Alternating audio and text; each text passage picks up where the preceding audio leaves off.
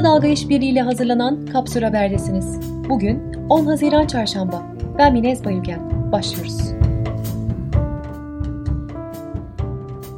İyi Parti'nin Ayasofya'nın toplu ibadete açılmasına dair meclise getirdiği araştırma önergesi AKP'nin red, MHP ve HDP'nin ise çekimser oylarıyla kabul edilmedi. AKP Grup Başkan Vekili Mehmet Muş öneriye şimdilik red oyu verdiklerini söyledi ve ekledi. Danıştay'da bir dava yürümektedir. Temmuz ayı içerisinde bununla ilgili bir karar verilecektir. Mesele araştırmanın ötesine geçmiştir. Karardan sonra gerekli adımlar atılacaktır. Cumhurbaşkanı Tayyip Erdoğan yeni bir istihdam paketi hazırlandığını duyurdu ve normalleşme sürecindeki yeni kararları açıkladı. Buna göre 65 yaş ve üstü vatandaşlar haftanın her günü 10 ila 20 saatleri arası dışarı çıkabilecek.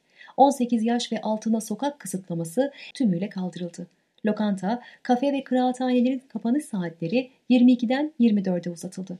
Sinema, tiyatro ve gösteri merkezleri 1 Temmuz'dan itibaren açılacak. Nikah salonları 15 Haziran, düğün salonları ise 1 Temmuz'dan itibaren hizmet verebilecek. Oyuncu Engin Altan Düz Yatan'a benzeyen Ertuğrul Gazi büstünün ardından Ordu Büyükşehir Belediyesi'nin yaptırdığı büstlerden ikisi daha kaldırıldı. Kaldırılan ve benzerliği tartışma konusu olan iki büstün Cengiz Han ve Timur'a ait olduğu belirtildi. Büst ihalesini alan heykeltıraş Ömer Gençtürk'ün anlaşmadan bir yıl sonra vefat ettiği, büstlerin ise heykeltıraşın oğlu Ertuğrul Kağan Gençtürk tarafından gönderildiği ortaya çıktı.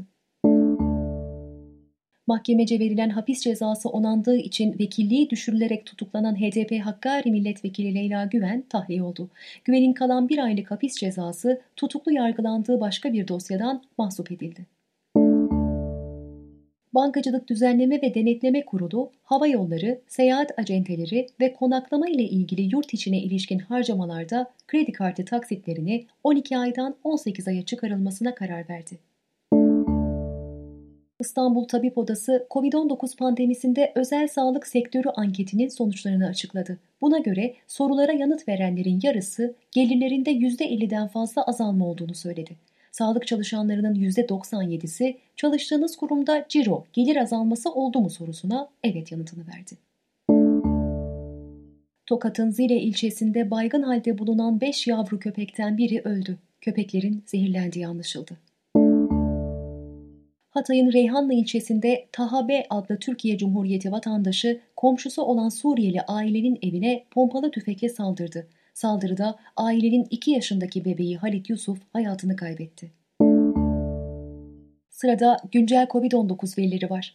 Bugünkü yeni vaka sayısı 993. Son 24 saat içerisinde 18 kişi hayatını kaybetti. Böylece toplam ölüm sayısı 4729'a yükseldi.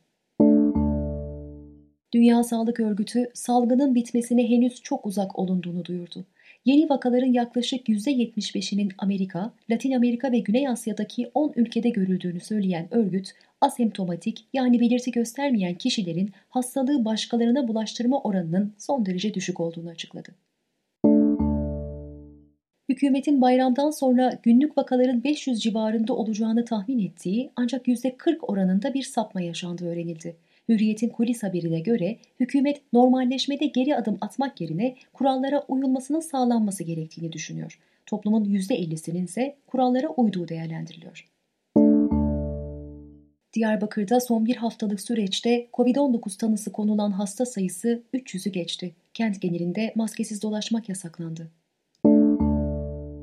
Salgından en çok etkilenen ülkelerden biri olan İspanya'da salgın tamamen bitene kadar maske takmak zorunlu olacak. Olağanüstü hal ise 21 Haziran'da kaldırılacak.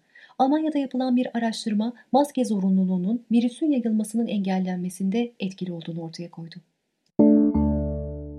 Ipsos'un 29 Mayıs 5 Haziran tarihleri arasında 800 kişiyle yaptığı araştırmaya göre toplumun üçte biri virüse yakalanacağını, üçte biri ise yakalanmayacağını düşünüyor. Katılımcıların üçte biri sosyal mesafesini korumamaları durumunda tanıdıklarına bir şey söylemeye çekineceklerini dile getiriyor. ABD'de George Floyd'u öldürmekle suçlanan polis memuru Derek Chauvin, Minnesota'da ilk kez yargıç karşısına çıktı. Chauvin, video konferansla katıldığı 11 dakikalık duruşmada konuşmadı. Yargıç, Chauvin'ın kefalet ücretini 1 milyon 250 bin dolar olarak belirledi. Bir sonraki duruşma 29 Haziran'da. Paris'te Inter Parfums adlı parfüm şirketinde çalışan Frederic Desnard şirketinden davacı oldu. Adam sıkıcı ve basit işler veren şirketinin kendisini depresyona sürüklediğini savundu. Hakim karşısında haklı bulunan Desnard 40 bin euro tazminat kazandı.